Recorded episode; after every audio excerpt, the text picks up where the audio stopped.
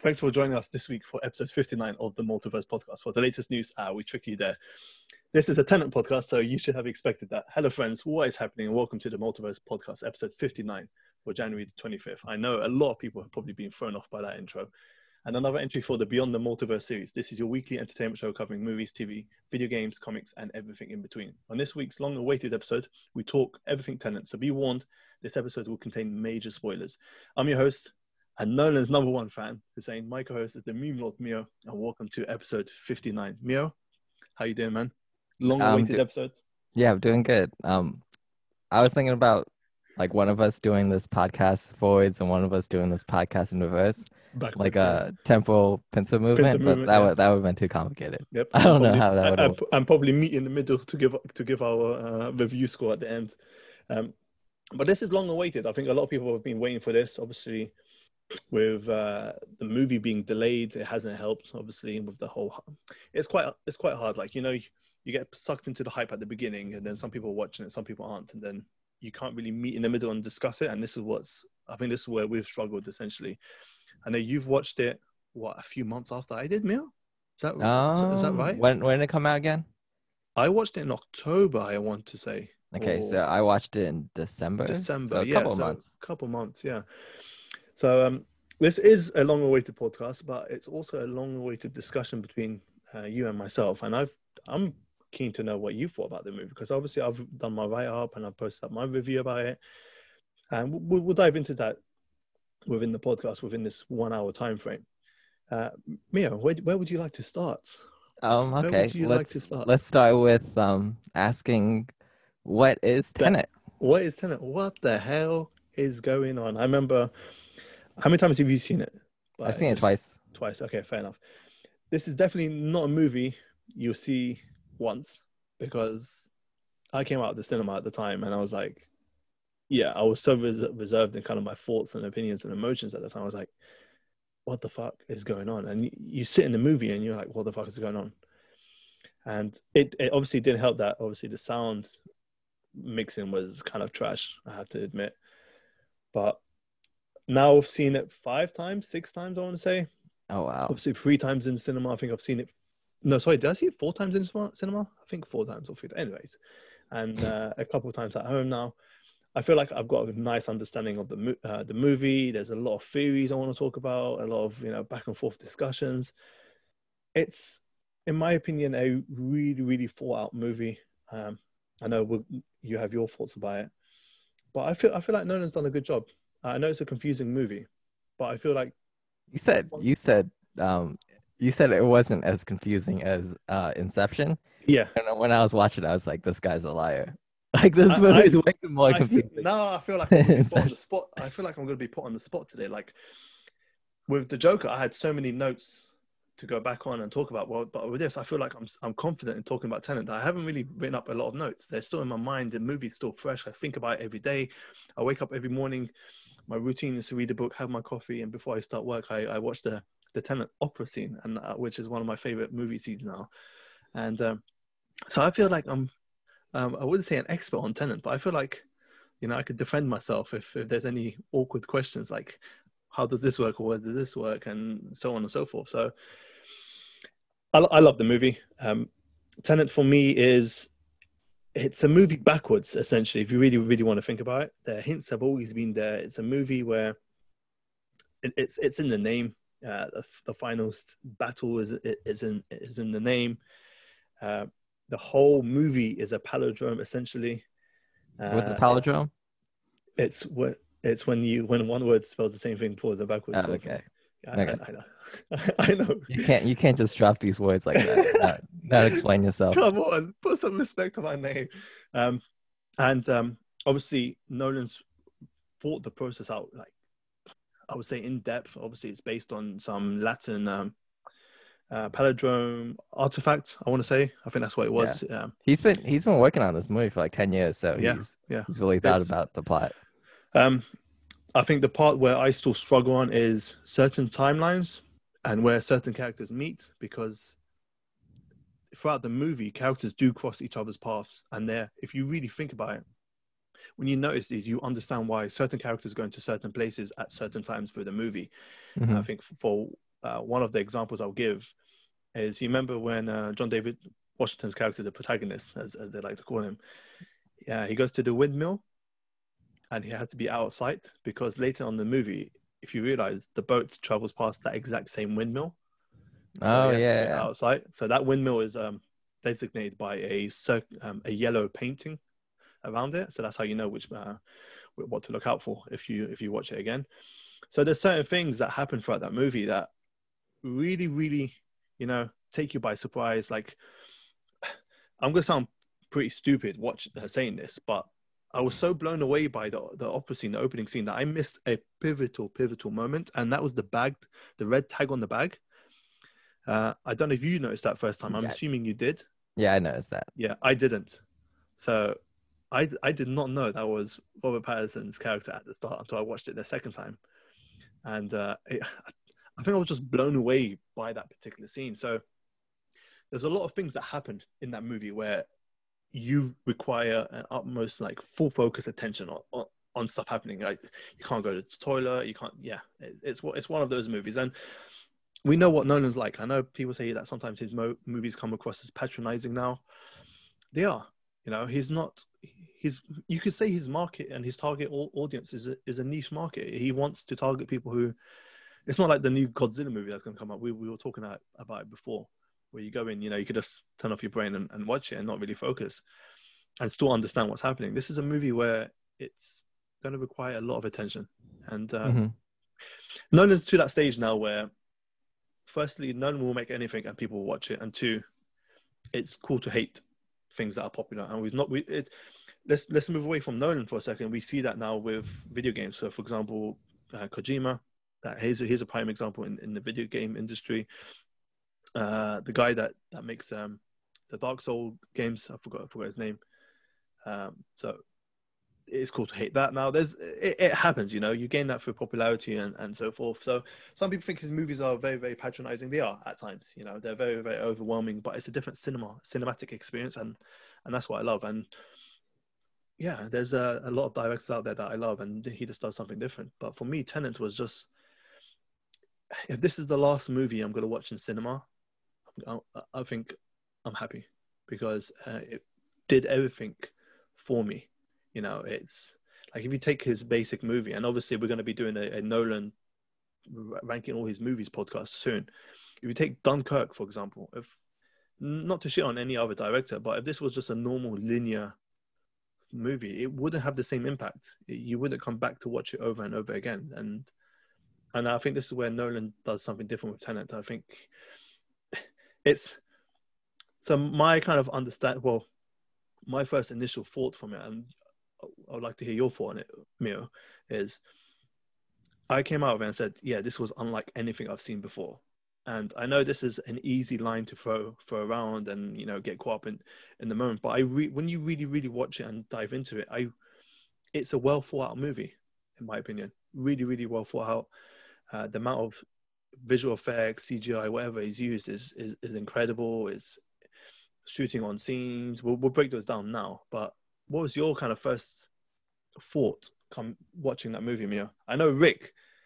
He was like he he loved it. I know he he, he yeah, gives a bit. I think I think I think he's just trolling about the yeah, of course, the yeah. other stuff. But I yeah. think he liked it. But um, for me, I thought it was pretty good. Yeah, I thought it was like a fun movie. It was like it, it was really confusing. Not like like it wasn't confusing in the way of like you don't understand the rules of the universe. Yeah, yeah, yeah. But like it was pretty simple. It's like okay, this is how time inversion yes. works. This is how you know like an object can travel yes. backwards, and like that stuff was pretty. I simple. thought that was simple, simple to follow. But like yeah. the dialogue was, I'm like, why yes. are we t- stealing this painting, and like why are we doing this? Why are we yes. doing that? That part was confusing.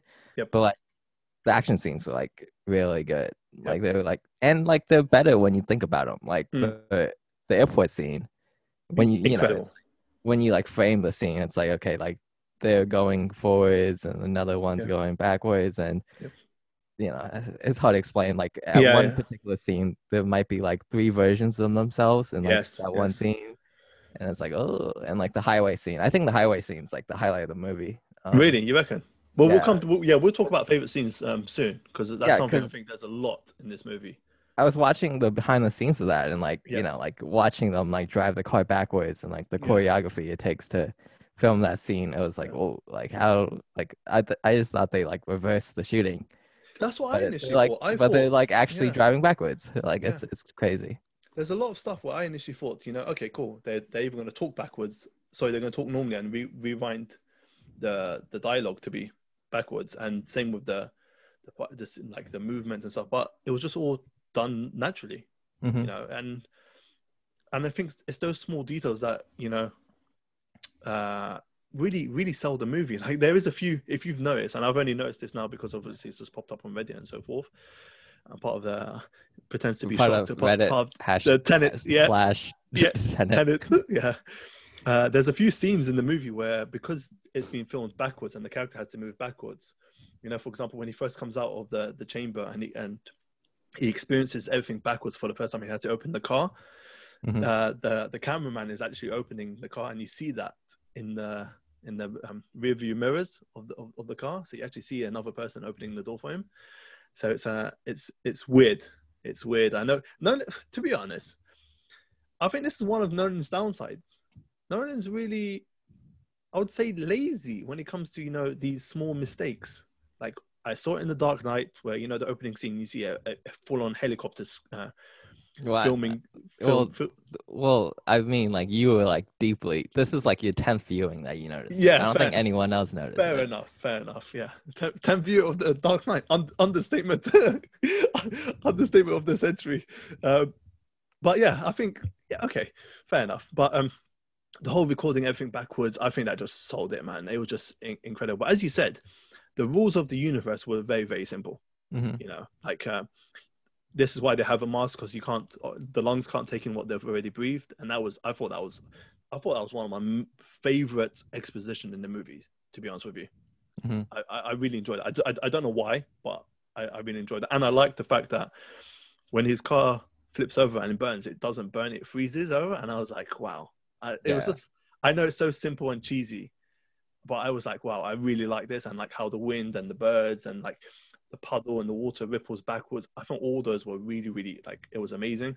Um, and as you said, yeah, the world building was amazing. But what gets you confusing is various characters popping up in various places and timelines crossing each other. For example, we, we, let's dive straight to the last scene where you, you can see there's two Robert Pattinson on the, in the same shot, and it's mm-hmm. crazy. And if you if you picked up on what was said at the start of the movie, things need to happen for it to happen initially. So his character gets well, he goes back and he goes to pick um pick pick the the lock of the door, so they could open the door from the other side. So he goes in, and then that's when he gets shot.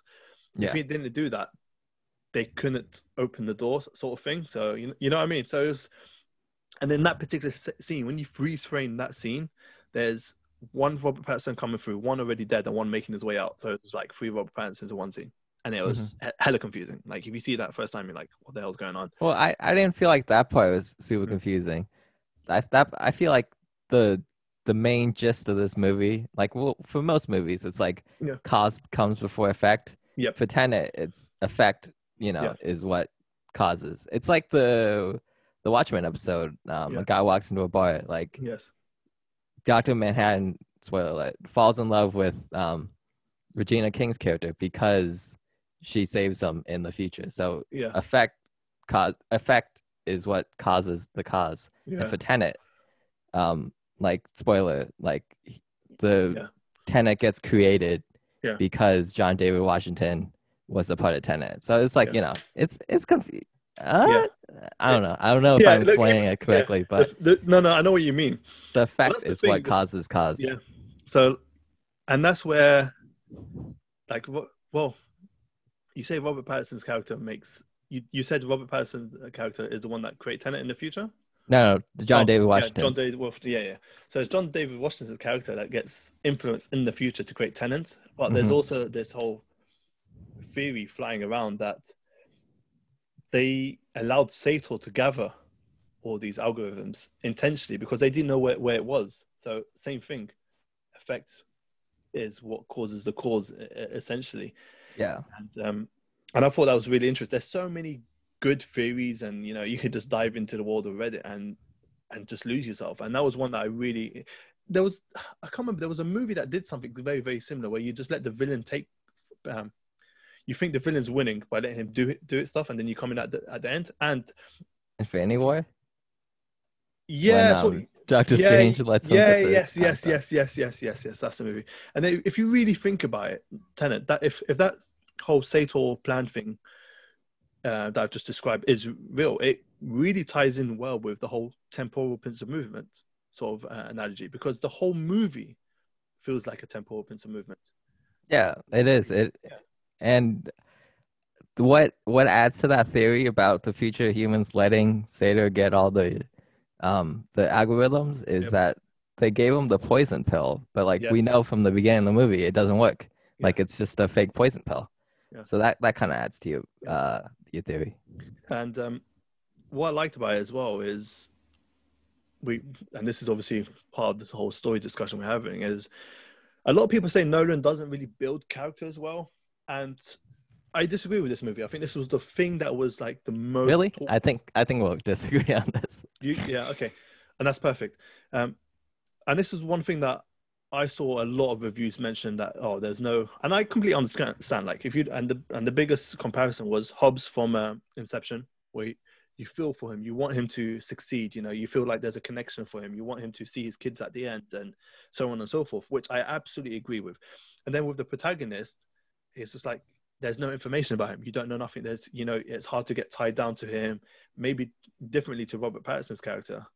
Uh, well throughout the whole movie you don't really care do you about oh what's this character going to do? And you don't really have that sense of relationship or emotions with him. But i agree to that extent mio. But when my kind of disagreement, let's say, is I think that's in, done intentionally. I think Nolan has been calculating what information he gives.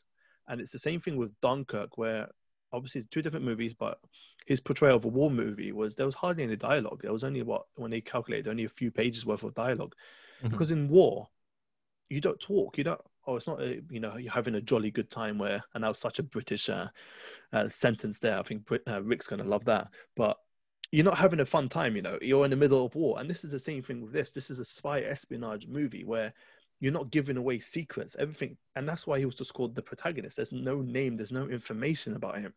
And if you realize every single character ex- exposition between him and let's say the scientist who i'll come to shortly because i feel like she plays a big role in this movie which has kind of gone under the radar even their dialogue is really really basic it's really simple the first thing she says to him is uh, I'm not here to to tell you what I'm doing, just how it's done, or something like something on the long lines. It could be in reverse actually, and that dialogue is very very basic. Every interaction he has with someone is basic, and I think this is done intentionally. It's it's Tenet It's this organization. We don't know anything about it. We all we know is it's just an organization that was created for this sort of reason, and and that's it.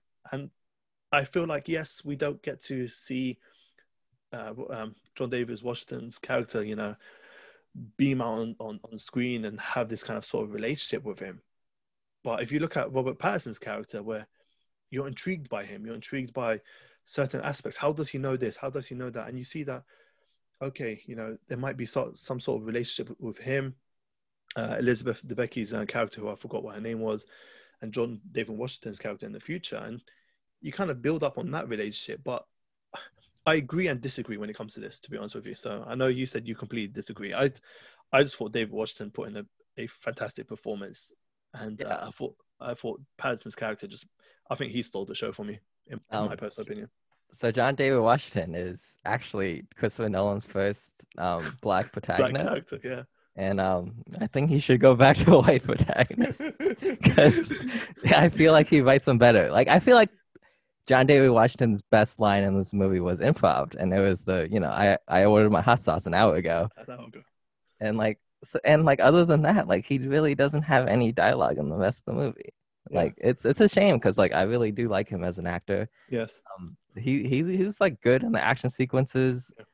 Like in the uh, final battle, he yeah. he was like booking it. It was like that's a good shot. But um, just like you know the he was kind of underwhelming. I didn't really care too much about his yes his story. Yeah. Um, but I don't think there's much story about him to care about. Yeah, but you know, I feel like the movie could have been better if it was like you knew like a little bit about him. Like you know, like he's a loyal guy because he didn't yeah. uh, give up his you know his voice in the beginning of the movie. But, but, that's about it. So let me put this question to you: But isn't let's say a, a an agent that's kind of you know their working environment where when they get killed out in the field, no one really knows anything about them. They're really like you know under the radar sort of thing. And isn't that the intention? Is you don't know nothing about him. You don't develop a emotional connection because that's what agents do out in the field. You don't really have that um, connection between anybody, and that's why his connection between Robert Pattinson's, I really enjoyed that because it was like, okay, there's more being let on than than what's happening. If that makes sense. Yeah, and you, and you could say that, but like. He has like an attachment to Elizabeth Debicki's character, and like you yeah. really don't know why. Like, yeah. he meets her for the first time, and like he wants to save her, save her yes. from um Sator and like yeah you're like and he like hands over the plutonium for her and it's like yeah. why are you doing this for her yeah. like she's just like you know she's just and like nobody really yeah and like yeah, i can't tell you anything about that character other than she's tall yeah but like i don't she's so tall but she couldn't reach the the, the yeah i know in, in, like, in the car yeah, she could have easily just hit the brake. She's like, so "Come over here, come over here, hit the brake." I'm like, yeah. "Just extend your leg." Yeah. Anyways, but yeah, but that's but that's that's what I'm thinking is, it's I think it's done with purpose. I really do, and I think there's a lot of secrets behind the the movie that we have to discover for ourselves. And obviously, I think this is all done intentionally. Like you, as look, I am a known fanboy. We all, all all know this, but as you know, I come I come into these reviews as unbiased as as possible, and I really, it's not me backing Nolan, but I feel like he's been in the game long enough to understand what he wants from a character and how to develop a character and whether he wants to. Because look, you don't go from having what was the last movie, Dunkirk and all that. Okay, fair enough. Mm-hmm. You don't go from let's say in, Inception, full heavy on character development to you know losing your touching and being lazy and going oh yeah, I'm not going to give this character or this black guy uh, some some exposition. Uh, I, I, I think it's far from it. I think everything is done meticulously, calculated, intentionally, purposefully, whatever adjective you want to describe this approach. I feel like that's what has happened, and I feel like it's it's given this movie more secrecy and more mystery than, and it's made it confusing. You can say, but his re- relationship with uh, kind of, you know, adds fuel to the fire where what what is actually happening is she and and that could also be said to Robert Pattinson's character. Why is he caring for her? Why does he care whether she she lives or dies?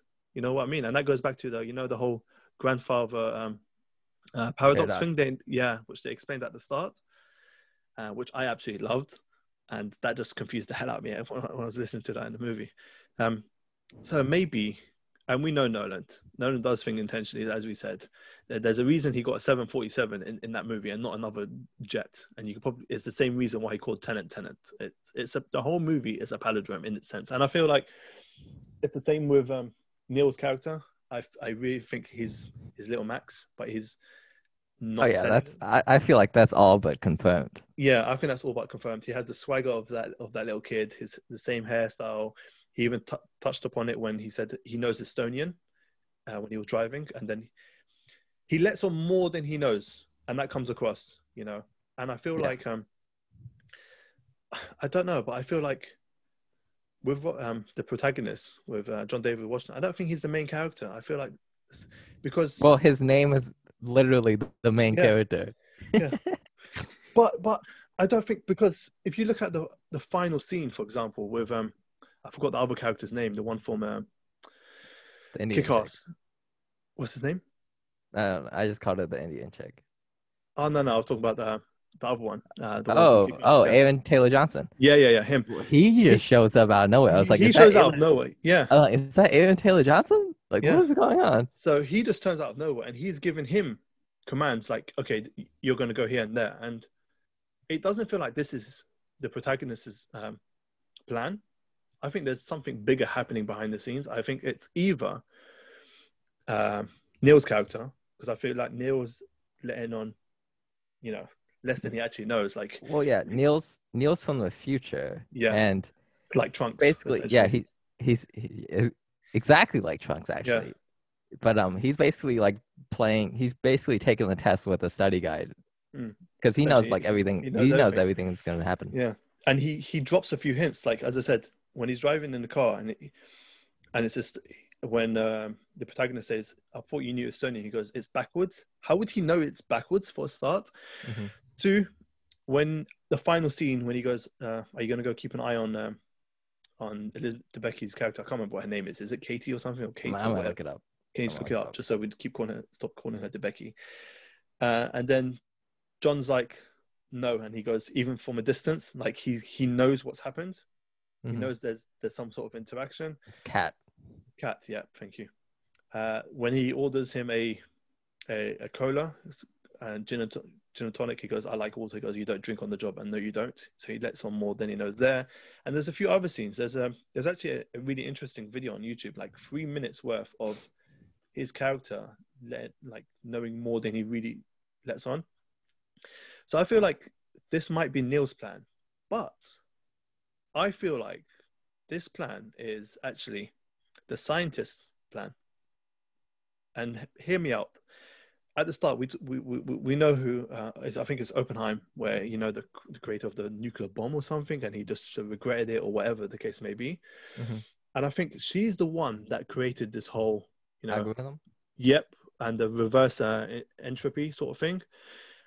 And she's the one that sent it back in time because she's the Makes only sense. one that really knows everything. And that little wall thing they collected the artifact where she first sees him and goes shoot it. You're not catching you're not shooting a bullet. You're catching it. That wall was taken from um, the the ground zero place from the final scene.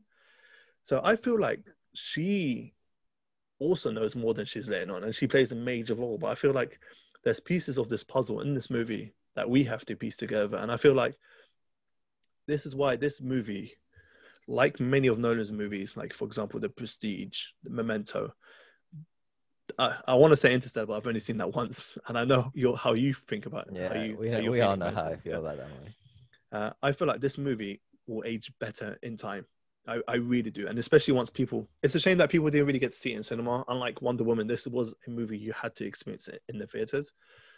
But yeah, just randomly taking Wonder Woman shots on the Tenopod. Come on, I, I, I just want. to. we took enough shots last episode. Nah, never, never. You you can never take enough shots at Warner Brothers and uh, their DCEU lineup. But yeah, in terms of characters, I, I liked it, and I really enjoyed Sator's character. A lot of people didn't. Did you? I was gonna. Uh, that was one of my nitpicks of the movie. Go on. I'll, um, I'll let you. Oh. I'll let you. Okay. Um, let know why. I thought he was bad. Like I thought. Okay. Okay. Yeah, I didn't like him. I first of all, the accent was bad. I was like, he's just doing like a bad Russian accent. I was like, you couldn't work with like a dialect coach and like you just sound i don't know he just sounded like a bad 80s russian villain mm. and it was like okay that that part and like his motivation was like his motivation was like pretty weak it was like okay was. i'm dying i'm dying of cancer so i'm taking out everyone with me i was like yep. really like mm. that's your motivation like yep. are you i don't know that was i thought i was like you're gonna end the essentially the universe you're gonna yeah. just stop everything just because you're you're gonna die and you don't want anyone else to yeah. keep going. Like I don't know. I don't know.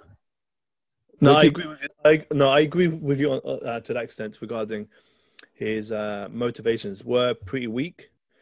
Uh, yeah, I think that was probably one of the weakest part of the movie was just his motivation. Like you're gonna kill the whole universe because you're dying, and and the other part was oh because no one could have a cat, so you want to you're just gonna kill top yourself off, and then you could just pull like a Hitler and do a, like a double suicide or whatever. Yeah. Like, yeah, don't end the world. Don't end the world. Um, but that also goes back to I, I don't know if it ties in with um, the scientists' kind of motivation where they try to use reverse uh, entropy to kind of reverse the damage that's done to to the world and mm-hmm.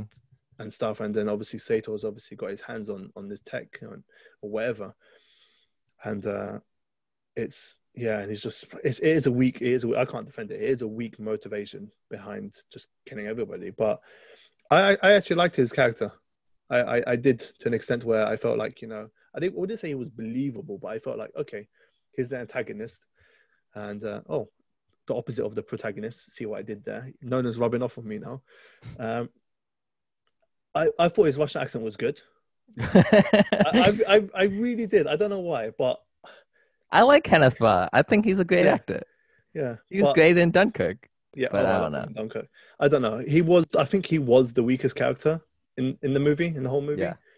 Um, and then yeah, I just, and just talking about Sator, I feel like to add fuel to Immediately though, like yeah. when you when he gets introduced, he's like, "I'm gonna chop your dick off, and I'm gonna shoot you in the head. I'm gonna I'm gonna cut. ditch." I'm, I'm gonna cut your throat in a certain way so you don't um, die Uh, instantly, but you breathe out by by your because your balls are in your in your, in your throat. Yeah, I was like, "What the?" I was like, "You're going straight to 100 right away, buddy." Yeah, I know.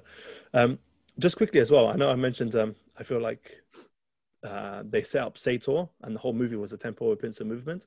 Mhm. To add fuel to that theory, when he opens the container in on on the ground zero, let's call it the final bunker thing, it had a letter with his name on it, with the gold bars and everything. So I feel like he's been set set up. Yeah, know? by the future people. Yeah. Yeah, so I think this all adds uh, fuel to that theory that they set him up. They they don't know where all the algorithm pieces of the algorithm are, so he does. So how about we get him to piece the you know, this whole nuke together, and then we we will catch him in the middle. And um, they played him at his own game because I feel like talking about. They wanted the- him to fail. yeah, yeah, I think I think they had the scientists had great intentions. They wanted to reverse damage done to the Earth and Mhm. planet, but then I think they realized what this this device is capable of, and I think they that's why they wanted to kind of you know backtrack on it and uh, uh, get out of his hands before damage was done. And that's why at the end when they take the pieces, they said take it as far as possible so we don't know where they are. So I Mhm. think that all adds to that that theory. Um, and then just talking Oh, about wait, one yeah, quick question. How does Yeah. the algorithm work? Like, how does it end the world? I didn't get that part. I f- you piece them all together and you detonate them on ground zero. But how does it? But is it like an explosion, or is it like? That, it that's, never, that's, never, that's never explained. Is it like what for? What I understood is like it's gonna reverse, reverse. So it's Yeah. gonna like time's gonna collapse on itself. On, on its. It's gonna- yeah, that's what I felt, and it just ends up being like you know some sort of a black hole stuck in it. Um, Yeah, that's what I'm thinking. yeah, that's what I was thinking. Um, so that was my thought process behind it, and then um, I what was I going to say? There was something. Yeah, it it goes back to his scene in the in in the because we were talking about Sator. His scene in the on the highway. So that whole you know, I like the idea. You have to see the the it happen before you could play a role, uh, play a part in it. Mhm. Remember, you remember that scene where he goes, "Okay, tell me how it plays out," and then he goes into into the, Yeah, the turnstile, effect. and then it's yeah, Effect causes cause. Yes, and I feel that's where Robert Pattinson's character comes in, where he's just this guy on an adventure through time, and he knows how things are happening, but he's guiding certain characters to take the right path. So Mhm. that's why he saves uh, the protagonist at the start, because without him, then obviously everything collapses, and then that's why he he, he needs to save Kat because it might have an effect later down the line, and um, yeah, there was a few interesting moments for me. I think the the the the airport scene actually, because I feel like we're gonna start talking on scenes. Should we just talk Yeah, different scenes now? that scene. Yeah, there's a few for me. I want to go through the opera scene first of all. Okay. Uh, I don't know what it was about that scene, Mia. So you said this was the best opening Nolan scene ever. So I'm, I, You know I th- think. you know that okay, meme. Go on. Go ahead. Go ahead. Uh, you, you know that meme. Why would you say something like this? That's so Yeah, controversial. Yeah. Why would that's you say something? So that's me right now because let me explain it. For me, Nolan's best opening scenes are, and this was before Tenet came along. I feel like uh, it's simple: Dark Knight, Dark Knight Rises. Okay, uh, Inception was too. Dunkirk really good. and Dunkirk's opening scene, but it's not to the level of the Dark Knight, Dark Knight Rises. The Dark Knight, Yeah. I think what made that scene. I love heist movies. Yeah. Dark Knight for me is the the best. Is that you? Nolan you opening. yeah. So the Dark Knight for me, I love heist movies. Obviously, I've seen a lot of heist movies and a lot of opening scenes for those particular movies, but this was just something else. Like everything from you know the build up, the sound soundtrack, and then the, the final crescendo to leading up to Joker's reveal. It Mhm. just topped it off. I thought the Dark Knight took that a step further just because of what was going on and how they were filming it. And I I really appreciate the effort that was put into that scene. They filmed it in real life, you know, like if you see the behind the scenes, they filmed it in the skies. And you mean Dark Knight Rises? The Dark Knight Rises, yeah. So that for me was just took it to another level. But with the opera scene, Miro, there's something about this scene. I just it's really, a good scene. It's a good yeah, scene. I think this is one of Nolan's best. For me, it's still okay. That's better. I, I can't. Dis- yeah, no, no. I'm not gonna say it's, the, it's his best opening scene. I still can't decide. I'm gonna say something con- controversial, but I think I'm gonna leave that to when we do the ranking of all his mm-hmm. movies, um, because I feel like it suits it in that podcast rather than this one. But I feel like this is one of Nolan's uh, best opening scenes. It's up there with The Dark Knight and Dark Knight Rises. I think those are my top three. It has to be. Um, and then in what order? It just, yeah, it's the same thing with Nolan movies. What order do you put them in? I know for me, for a fact, The Dark Knight is the first one, and it's it's undebatable to be honest with you. The rest is just all for up for uh, debate. So opera scene for me was it was just mind blowing. It was something about it. I don't know whether it was because of the soundtrack it kicks in, um, just because of the the action. Uh, there was something about it. Uh, I don't know if it was because of was that yeah. was that your favorite scene in the movie? No. Um, so for me, it's a toss up between the first, the art gallery scene. So at the Freeport, that scene, I really enjoyed that scene just with Robert Pattinson. There's a few which, things in which scene of the art scene was it the first time or the second time? Uh, which one do we get the full one? Both of them, because the first time we get it, we see it from a different perspective, don't we? Yeah. The second time, I really enjoyed it because it's going you backwards. actually see, yeah, and you see that perspective from a different perspective, and you see why. For example, there's a there's a scene where the gun's on the floor, and he goes, "What's happened here? It hasn't happened yet." And you see the guy come through, picks up the gun straight away. Mm-hmm. You see it from the other perspective. The reason uh, he shoots the the glass rather than shooting himself, basically, is to just you know unload the bullets, because when when they reverse when when the scene happens in reverse, who picks up the gun? The other guy. Yeah, so where does the bullets? Ha- yeah. So that's that's a scene where there's no cause and effect. It's just somewhere in yeah. the middle. Like yeah, the, uh, it's confusing thing. but you know, but it, you know what I mean. Yeah, yeah, yeah. It makes sense. So that's why he unloads it, and that's why he you know dismantles the gun because he knows this is going to happen. So rather than causing the damage, this is where the bullet. You know what I mean? So it, it's hella confusing. But that scene, I thought was thought out. The fighting scene. The thing, the funny thing is when you look at the behind the scenes for the fighting scene, it looks so dumb it's like that's what it is. But when he comes into this movie, it, I thought it was just it was well played, and I kind of when he has the cut on his arm or he starts bleeding on his arm leading up to that scene, you kind of start knowing what's happening. Mm-hmm. And you, you remember when he's in the ambulance and he puts on his jumpsuit suit and he starts bleeding? Yeah. And then you realize, oh, because in the original scene, what happened to him? He got shot or he got stabbed. Um, but I think I'm with you. I think my best scene is either the plane uh, because I love that whole hijacking. And it's a shame they put a Muslim character in it, didn't they? um, I love that scene, that build up, because they crashed a blimming 747 in, in, in a building. But I, am with you. I think the the highway scene, man, it was just it was something else. It was just because that's a long scene. That's a long scene, and then when you see him in, in the opposite direction, let's say, it just makes it just you know ever so mm-hmm better. To be honest with you, I absolutely loved it. So, I think that was so, that was my favorite scene. Even yeah, the final so, scene, but the final scene. Sorry, the final scene. It's hella I don't confusing. know what was going it's on. It's hella confusing. I'm not gonna lie. I think that's. Don't ask me any questions about what's happening in the final scene, because that was super super confusing. The only thing I understood from that scene is it's a temporal pincer movement. Mm-hmm. You had red team versus blue team. Okay, ten minutes there, ten minutes there, and they meet in the middle. Hence the name Tenet. If you cut the title up, it's 10, 10, going backwards, blah blah blah, and that's all I understood from that movie, from from the end of that movie. Like, someone explained to me when they blew up that building, it collapsed. They blew up. It, I, I don't I, get that. I, I, I, don't. I don't want to think about it because I'm I'm having a migraine. But yeah, what's your favorite scene? Uh, but yeah, I lied when I said the highway scene was my mm. favorite scene. My favorite scene was actually the red room interrogation Ooh. scene. Ooh. That scene was good. Mm. I didn't mm. see. I didn't like Sator, but like that scene was good. Like yeah. you see him, like interrogating him, and he shoots her, and like, yep. and then he like goes. See, I don't fully get the scene, but like yeah. then like he, so that happens, yeah. and he goes inverses inverses yep. himself, and then you see him like actually do it. Yep. And like that scene was really good. Like that's the way that like he's like John David Washington's talking to yes inverted person, but he's not actually talking to him because yeah. He's doing the stuff that happened. I don't know. I don't know. Yeah, yeah, yeah, yeah. No, I know. What, I know what you mean. I yeah, promise. Yeah. I promise it's not confusing. We just don't have the words to describe yeah. this movie. yeah. And what I loved about that particular scene was when he was interrogating his wife and he had the gun to her head. You see the bullet hole in, in mm-hmm. the glass just kind of form, and you you know time is against it, but you don't know. You initially think that he's going to shoot her right in the head, mm-hmm. and then he picks her up and then pushes her against the glass and shoots her in the hip, sort of thing.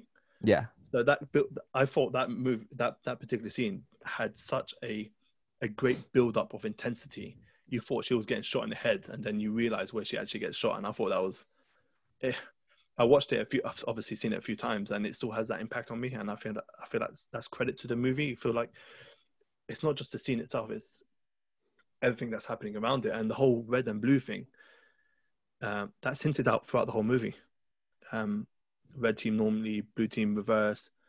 Uh, you see that the hints, the subtle hints on color throughout the whole movie. You see it in the start of the of the trailer. I don't know if you it at the start of the movie. I never noticed that until Reddit popped up, a, a notification popped up on my phone, and it was kind of the most upvoted thing on Reddit at that time for the Tenet um, subreddit.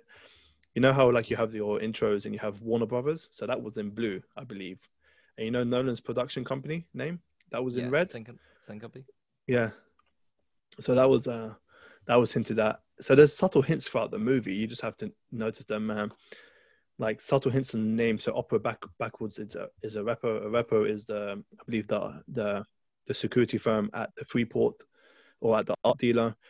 When he goes into his when he when you see when he goes into the to the art dealership, the you see the Rotas uh, logo Rotas backwards is Sator. Sator obviously goes into his turnstile, which you see as well at the beginning of the of the Freeport shipping area. So there's subtle hints of what's happening here and there, but this is not something you pick up in the first or second watch. To be honest with you, it happens over time, and I think like this is why movies like this gain traction and become a better movie as time goes on because you people listen to podcasts like this, people like us or like me go into subreddits and you know spend a few hours of their day just like waffling around on uh, Tenet and, and just piecing stuff together. And I feel like this is where this movie will go. I think this will become a classic later on. But I want to also, I know we've talked about themes. I want to give a shout out to Ludwig uh, Gunnarsson because. Göransson? Yeah, Göransson. Sorry, I don't know why I called him Gunnarsson. Göransson because his soundtrack, man, I I, I thought it was perfect. I, it's hard to for yeah, me it's to really say good. Yeah, I like the hard. like the like it's like really futuristic in mm. a way, and it's like it's not your tra- traditional score with like high orchestras. It's like a lot of like, you know, like a lot of like dark and like gritty. It's really good. Yeah, he did like, his thing. He, uh, like it's it's so hard for me to say, you know, um, uh, what's the name Hans Zimmer's uh, soundtrack would be would be better. Uh, but I thought this soundtrack was just it was just absolutely incredible, man. It was just as you said. Uh, I think that's what made um, the opera scene so so incredible. Uh, I think the soundtrack for the opera scene was uh, "Rainy Night in Tallinn" or something, and it was actually rainy on the opera scene. And then you had Freeport, which is the the art dealership scene. That was pretty cool. The 747 scene was amazing. So that soundtrack was was great. Uh, the highway scene, Mio, the one trucks in place. That's the soundtrack. That was that, the, that was the highlight. The the yeah. highlight of the soundtrack. The highway, like the build up to the hi- yeah. the highway scene. Mm, there's so there's that there's an actual uh, bonus soundtrack for that. So if anybody cares, it's called Fast Cars, and that's also part of the highway scene. And it's just it's just something else. But you're right. It's an incredible soundtrack and something that I thought, you know, just took this movie to another level. Even the Travis Scott song at the credits was really good too. Yeah, it wasn't. It wasn't too bad. I've seen the behind the scenes of that, and I understand when when uh, Göransson was like uh, he was the final piece. I never really understood that. Like Nolan said it, and then when you see the behind the scenes, you un- you kind of understand why because his vocals and some lyrics were placed in in the movie throughout certain uh, scenes, and it, it just made sense. Um, but yeah, I, I love the soundtrack. I, I absolutely loved it, and um, I don't know what Hans Zimmer could have done to top this, to be honest with you. But you know, yeah, I think it's got a good shot to win the Oscar for um, best score. Mm. I, I, I, think so. I think this is a slam dunk. It's either this or there's. I know there's another. Uh, was the one with? It's about music. I can't remember. Something metal. Sound yeah. metal. Oh, yeah, I think sound this metal. Is, I think this will be better than that score. Yeah, yeah. I hear Souls is pretty good though. Oh yeah, yeah. That one's pretty good. Uh, the Sator one is quite good, but it's quite trippy because it's like the whole turnstile scene where things are happening backwards. Mm-hmm. Um, the soundtrack at the end, I think it was called Posterity or something like that. Uh, I feel like because that soundtrack is about ten minutes long and it's pretty much the same length as the adventures for that for the final scene. Um, I feel like that soundtrack goes into reverse at one point. You know, I think some soundtracks do that and it's quite clever. And um, uh, Ludwig actually played out um, a few of his soundtracks in normal and in reverse, so the opposite of what it was actually being portrayed of. Yeah, and they were just something else, man. And and yeah, uh, this guy is a genius, and the way he he actually put this soundtrack together during uh, lockdown, all credit to him. Yeah, I've been I've been following his career for like over ten years. Yeah, and like so I'm, I'm like much I'm like longer ex- than me. Yeah, I'm extremely proud of where he is now. Like yeah. I never thought he'd be winning Oscars, winning yeah. Emmys, winning like Grammys. Like yeah, we've come so we've me, come so far. Yeah, for me, I'm I'm not scared to admit this. I've only recently jumped on the hype train with him. I think it started with uh, the Creed movies and um, obviously Mandal- Mandalorian and obviously Black Panther because he put a few things together for that. I think he won the Oscar for Mandal- uh, he did. Black Panther. He, he did. He did. Yeah, that's a good soundtrack too. Um, and there was a few others, but you, as you said, you've been following him for ten years. I've I've done that for Hans Zimmer even longer, but yeah, Ludwig, I think he's he's a future star. I, I said this on Instagram the other day. I feel like once Hans Zimmer, I don't think he'll ever put up his, um, you know, retire because I think it's one of those industries mm-hmm. where you know you just keep making what you're making. But I feel like Ludwig could be the future. I, I think know... Hans Zimmer's past his prime. I don't know if you would agree, mm. but you know, we'll we'll see what happens when Dune comes out because yeah, that's yeah. true. That's true. Yeah, Dune, think, Dune sounds pretty good. Yeah, because he turned down T- Tenet because he wanted to work on that, and that's his childhood uh, book mm-hmm. and like a story and, and so forth. So fair enough to him, but we, will see. I feel like Ludwig is going to be the, a, a, future. I, I, know he's been around for long, but I've only just jumped on board recently. Uh, but I absolutely love love the soundtrack. Um, let's talk a few. We've talked about favorite scenes. We've talked about character. We've talked about design. We've talked about all, all those. Let's talk about a few positives and negatives for this before we wrap up. Um, let's talk about negatives first of the movie. Okay. What, what, what would you? The sound mixing.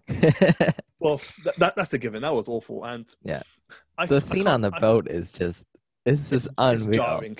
It's jarring. I'm like, mate. you did this on purpose, Nolan. You did this on purpose. It's jarring, to be honest with you. There's no, there's no way to describe that scene, man. Like they're wearing stuff to like make them sound better, and they still, I still can't understand them. I had, so, luckily, I had subtitles, but like, yeah, for you. But imagine watching that in cinema. Like you're like, why did she just cut him off the boat?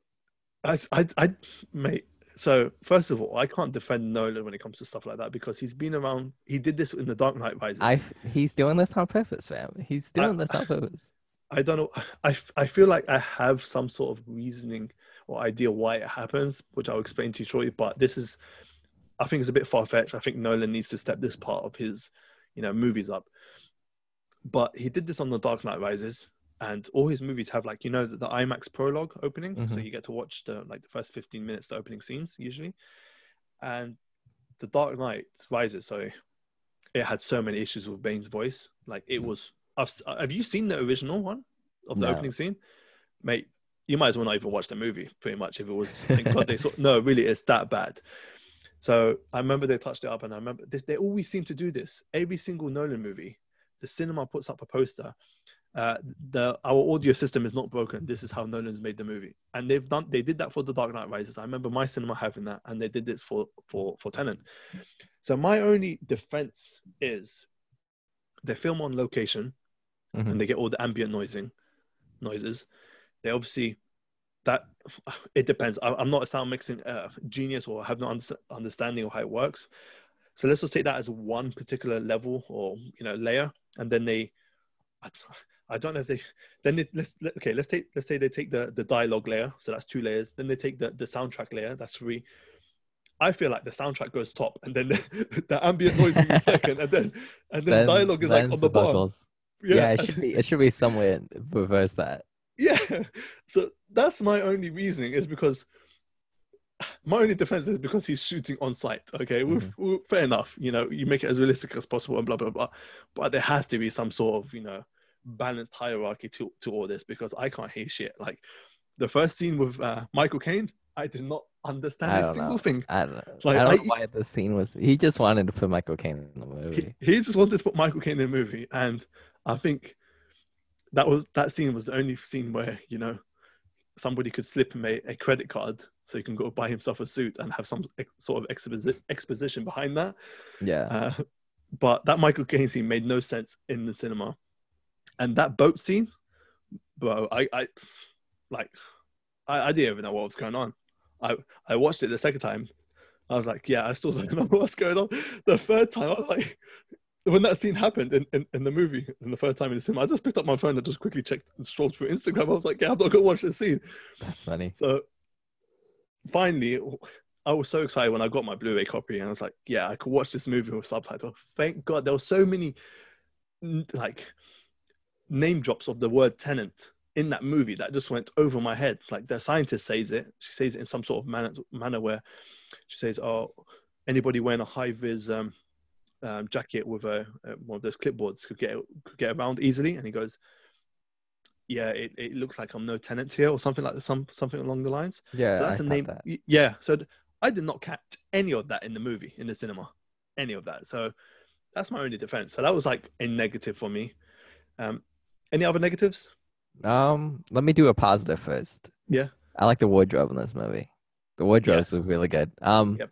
especially John David Washington had some fire fits. Yep. When he's on the boat, the tucked in polo, that was a yep. fit. I was like, yes. Let me was... more of this, please. The suits with fire. Noted. Note that down. Note that down. the suits with fire when they're yep. in India and they're like bungee jumping up. Suits with yes. fire. Yep. Um, even like the like the soldier equipment they wear in the. I was like, about to say that. Good wardrobe. Great wardrobe movie. Um, Cost, costume design was uh, was top notch. I love how. Yeah. I, this is, has been a, this has been a recurring theme throughout Nolan's movies. Yeah, he's got style. Yeah, and John. De- um, so Michael Caine's always in his uh, movies, and another thing is he always seems to dress a character like himself, and mm-hmm. that character this time was Robert Pattinson's character, where he had you know the the the, the baggy suit and the the scarf around his neck, sort of thing. That's mm-hmm. how Nolan dresses on scene. So it was it was it was pretty funny, but yeah, the fits were absolutely fire. I think uh, shouts to the the costume design because the, the soldier outfits they were just incredible, man. And the mask design, I know it's just so simple, but it was just it was so effective. What is it with Nolan and masks, by the way? I don't know. that, that, He's that he was ahead of the game for yeah. you know everyone wearing masks nowadays. Yeah, so that seems to be a recurring theme. Uh, I'll give a positive on my side. Shooting on site, man. Yeah. I, I, f- I feel like that really. I know it has its negatives, but I think the positives outweigh that it really buys you into the scene. And I'm, I remember watching the behind the scenes, and they were talking about um, trying to find this open freeway. So they called they called up whoever's in in charge of stuff like this in this particular country because they were going to that country to to film something, mm-hmm. and they said, uh, "You don't happen to have a, a an X amount of um, freeway um, stretch that we could film?" And they go, "Yeah, we happen to do so." They closed it off and they recorded, and I think that scene just you know, it just amplifies the the movie. Uh, that scene, the airport scene.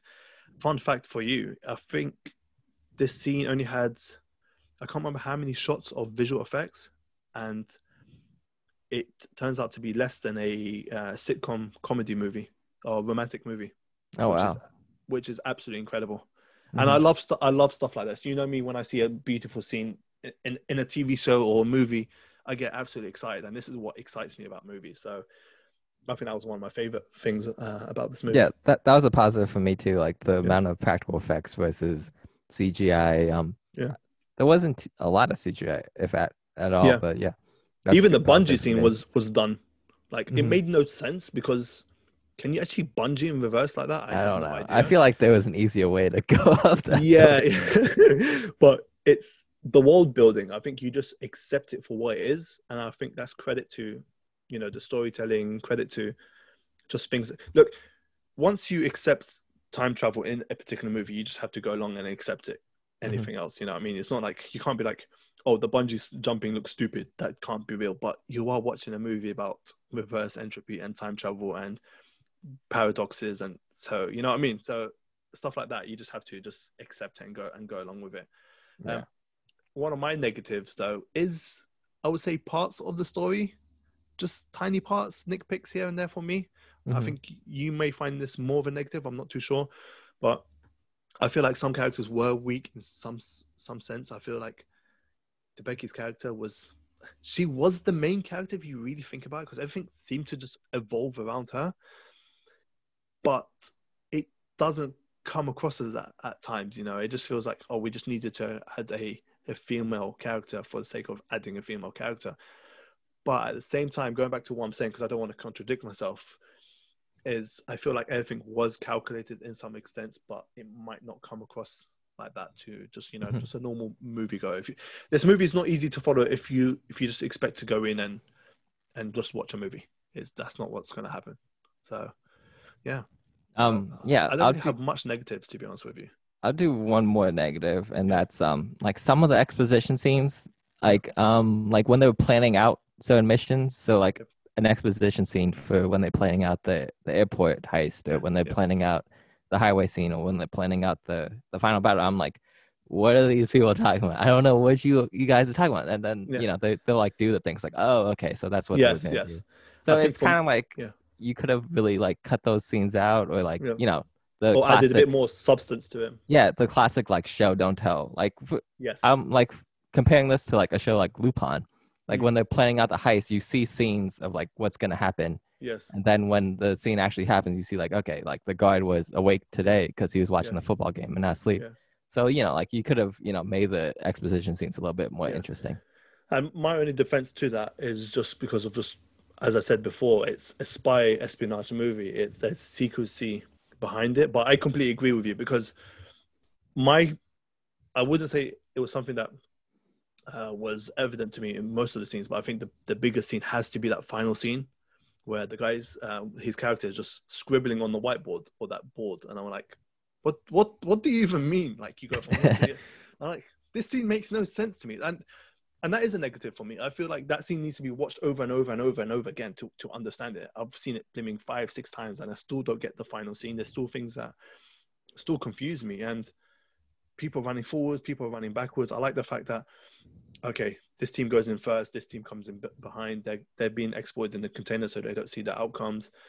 Yeah, but uh, if if wait when the, when they landed and they see this the other team going in reverse, doesn't that mean the mission was successful? Yes, because they have to, you, you can't go into a turnstile or go into something without seeing yourself. Does mm-hmm. that make sense? Because you see that throughout the movie. Um, you remember when um, he's the other guy that I can't remember his, I can't remember his name, man. The one that just pops out of nowhere. He goes to under, to know if you're successful. I think you had to see yourself come out of the turnstile. If you don't, then you're not coming back, sort of thing. Mm-hmm. Uh, and that's when with Chris, um, with Kat character, when when she was shot, they said, "Oh, we have to take her through. And they go, how do you know it's going to succeed? So he waits on the other side, sees him come through, and then goes through. So, um, but you can't see your your outcomes. That's the issue, um, because you know one of the character how she dies behind the wall, how the wall kind of just reverses. Yeah. If she sees that happening, it doesn't happen, sort of thing, and then how does it impact the that scene or the storyline in general? Yeah, it's that's just up for debate. You know, it's just it's just hella confusing. Um, but yeah, that final scene, the explanation for it, I think that's my only negative though. Like if I really, really want to think about it, that's the only thing. If I, when I watch the movie from start to finish, I still feel like this is the part that really gets me all the time. Like I pause it so many times. I remember when I sent you that photo of Robert Pattinson's character uh, to you. Which one? Where he's outside and in the final scene, and and there's another one of him running towards the car, and he's going. Oh yeah, yeah, yeah, yeah. I only noticed that on the fucking sixth time of watching that movie because I was trying to figure out who the hell opens up that that lockpick, and then I realized it's him going in. Obviously, he has to open it, even though he's not successful. He has to open it, the cause and effect sort of thing, so that when they come through, they have the chance to open it because it's on their side now. Because if he doesn't open it, all that scene doesn't play out. Does that make sense? Yeah, that makes sense. Yeah, it's it's so fucking confusing. um, no, it, it's not confusing. Yeah. It's just you know, like you it's don't so really have the words to explain. Yeah, yeah. It's, it's so hard to explain. Um, but yeah, other than that, that, that was it. Like for me, I really, I'll, I'll sum up my kind of final thoughts and emotions, and then you can take it away. I absolutely love this movie. I really do. I feel like this was something I've never seen before. Uh, it's something that is slightly confusing. Uh, it can be very, slightly. very, slightly, yeah, understatement. It is very confusing. It's a more confusing movie than Inception. I think Inception just looks like you know a ten piece puzzle compared to this twenty million piece puzzle. Yeah, they yeah. had to put together. I would say I would say this is the Dark Souls of movies. Like you get what you put in. Yeah. Like if 100%. if you know if like Dark Souls takes a lot of skill. You can have yeah. like the worst time, yep. if you like put in a lot of effort and you pay attention, then you're gonna get a lot of the movie. So you know, this movie you really get what you put in. I think that's I think that's perfectly said, and I think that's where, you know, the initial reviews that come out and they go because it's not me trying to defend this movie. It's just me trying to defend the process where, and defend what you're trying to say. Where, don't forget, big movie companies or reviewing, uh, you know, companies like IGN or I wouldn't even take anything IGN says. yeah, we, we like, shouldn't mention yeah, that. But like any movie company, let's say like for example Empire Magazine, mm-hmm. stuff like that, they are all working to a time frame, so they could only see the movie once in the, for the review viewing, and that's it. Their experience is from their first viewing. But for like people like us, where we have, let's just say, all the time in the world, we don't have to abide by any review restriction or time frame or whatever we could d- delay our review for as long as possible because we could just go watch it and watch it and watch it over and over and over again and then give a you know a nice kind of a perception of the movie. And that's what i did. I it took me three reviews to watch this movie. I wrote up my review probably the third time and even my review reveal the score i didn't drop that until like a week or two afterwards i needed to sit on that review and that's the luxury of time that we have and i feel like i've done the review justice i feel like you will potentially do the your review justice eh, for in this podcast, and and that's the luxury we have. And as you said, you put in what you you get what you put in, and that goes for everything. To be honest with you, like I've watched this six times now, and I, have enjoyed it every single time. And I think this movie is going to get better and better as uh, time goes along. I don't know whether you would agree with me on that statement, Neil, but um, I don't, I don't know. I think we'll see. Yeah. Yeah. Well, it's too early to call now. You know, like a movie. Like I'm trying to think of a movie that I didn't that a lot of people that got better through time. I say, yeah, I can't think of anything right now. But you know, we'll see in the future. There's there's a few movies like I could think of The Last Samurai, for example, uh, the Tom Cruise movie. I, yeah. I I really enjoy that movie. Every time I watch it, it I do. I like that movie too. Yeah, it gets better and better. I think the Gladiator movie gets better and better in t- with time. Well, that won the Oscar. yeah, but I just every time I watch it, it still has the same impact on me. I think Inception is one of them. Uh, if we want to come and talk about the Nolan movies, Inception is one of them. Like, it just that, that was like universally like too. Yeah, I'm trying to think. I, I, I, I, I really like that. Um, other movies, I think. Oh, there has to be a few other movies that I've watched and like I, I, I t- well, I'll tell you one thing. I know I watched Spirited Away recently. Mm. I think if I watch that that second time, I'm just gonna be mind blown. That's one movie, and I can say that now, knowing that I've only watched that once. Um, yeah, there's a few movies out there, and I, I honestly, I feel like, and this just I know diving off topic. I feel like we haven't given Interstellar enough time. I feel like I need Stop to watch it. that again. I'm gonna watch that again Stop for it. the review. Stop it. But hand on hand on heart, I feel like this is a movie that's going to go down that direction. Um, this movie, will, five ten years time, people will, will be calling that a, a, classic, and I feel like most of Nolan movies age well. I think this movie will age well. Not Interstellar. No, okay. I'm not kidding. it, it will age well in a sense where, like, if I look at The Matrix, I love that movie, mm-hmm. but that's that movie hasn't got better in time. If that makes sense and I feel like that's down to many things. I think one of them is obviously the tech behind that has hasn't aged well. Like some yeah, the CGI. Like, yeah, it looks really really bad. So that's where credit is due when you when you know you don't use a lot of CGI. Uh, I feel like the John Wick movies are going to age well. They'll, th- those will be pretty cool. Um, I watched Fast and Furious actually the other day, the first one. I thought that, one. yeah, I, I thought that aged well. I really enjoyed that the second time around. Um, they're simple movies, simple basic movies. I think Transformers, the first one, ages well. Um, well, this isn't a simple movie. yeah, exactly. So, yeah, it, it, remains to be seen, but absolutely, I, I loved it. I, do you want me to talk about my score for the review quickly? Yeah. Uh, yeah, I, mean, I, obviously everyone probably yeah. knows this. If you're listening to the podcast, you probably follow us on on the Instagram page. I give it a five stars. Um, mm-hmm. I I I know I heard that. I thought everything that Nolan did. I know I completely understand the nitpicks in the movie, but I could see past it. And obviously, I'm reviewing it from my experience, and I absolutely loved it. I, I if I was to review this movie the first time, my initial thought coming out of it was it's a four star movie.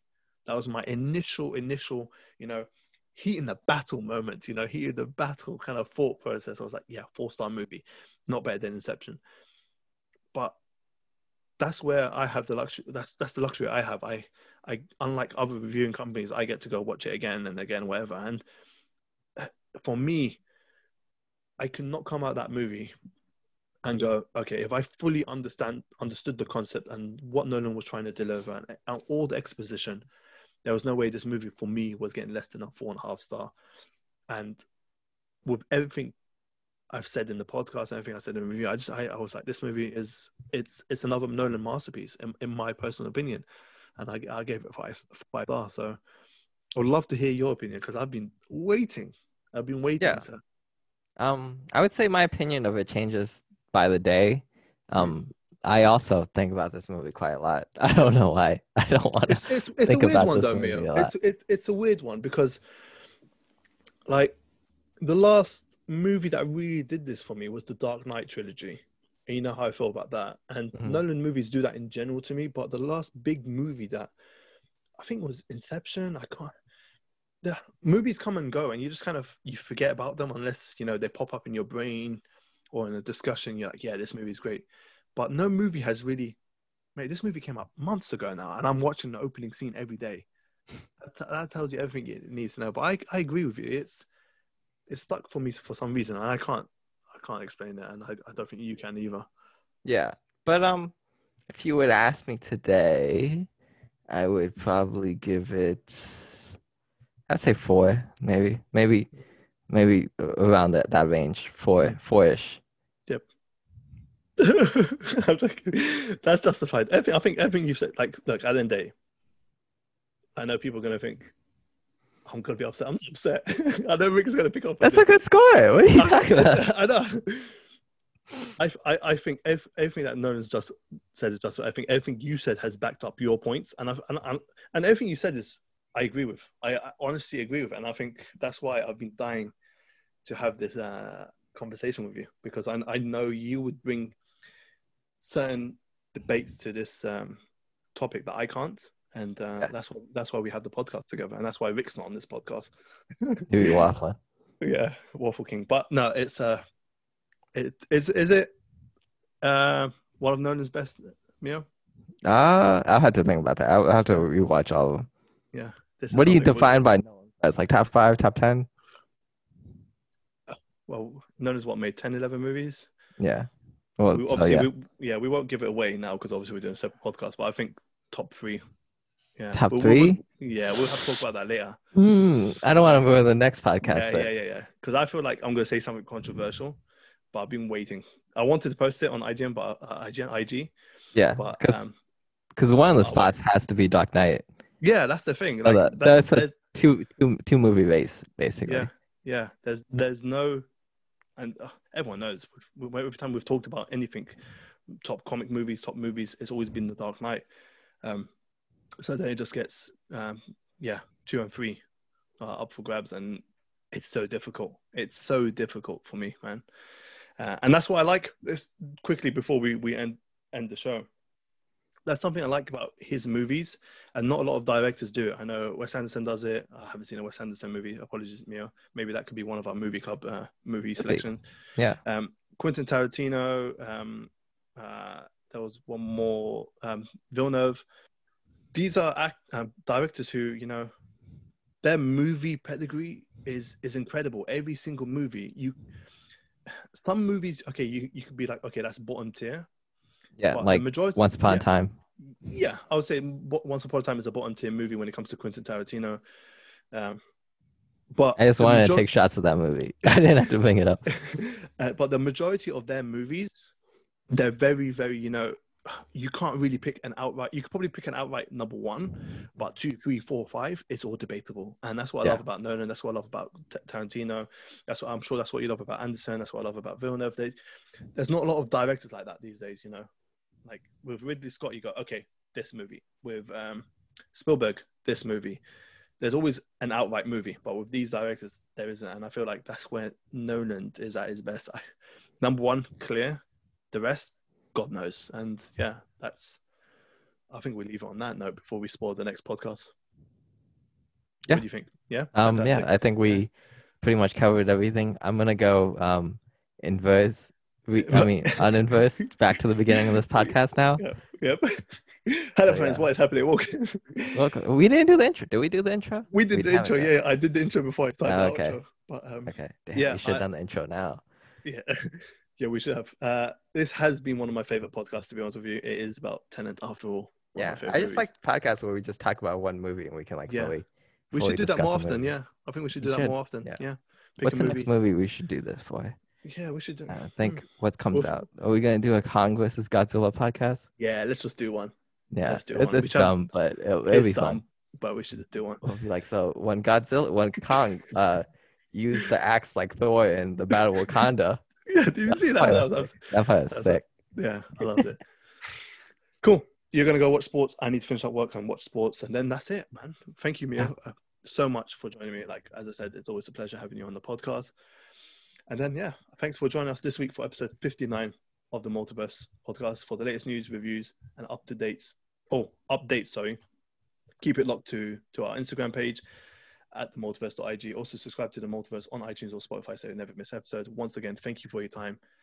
Have a great week, and we hope to catch you on our next episode. Peace. Peace.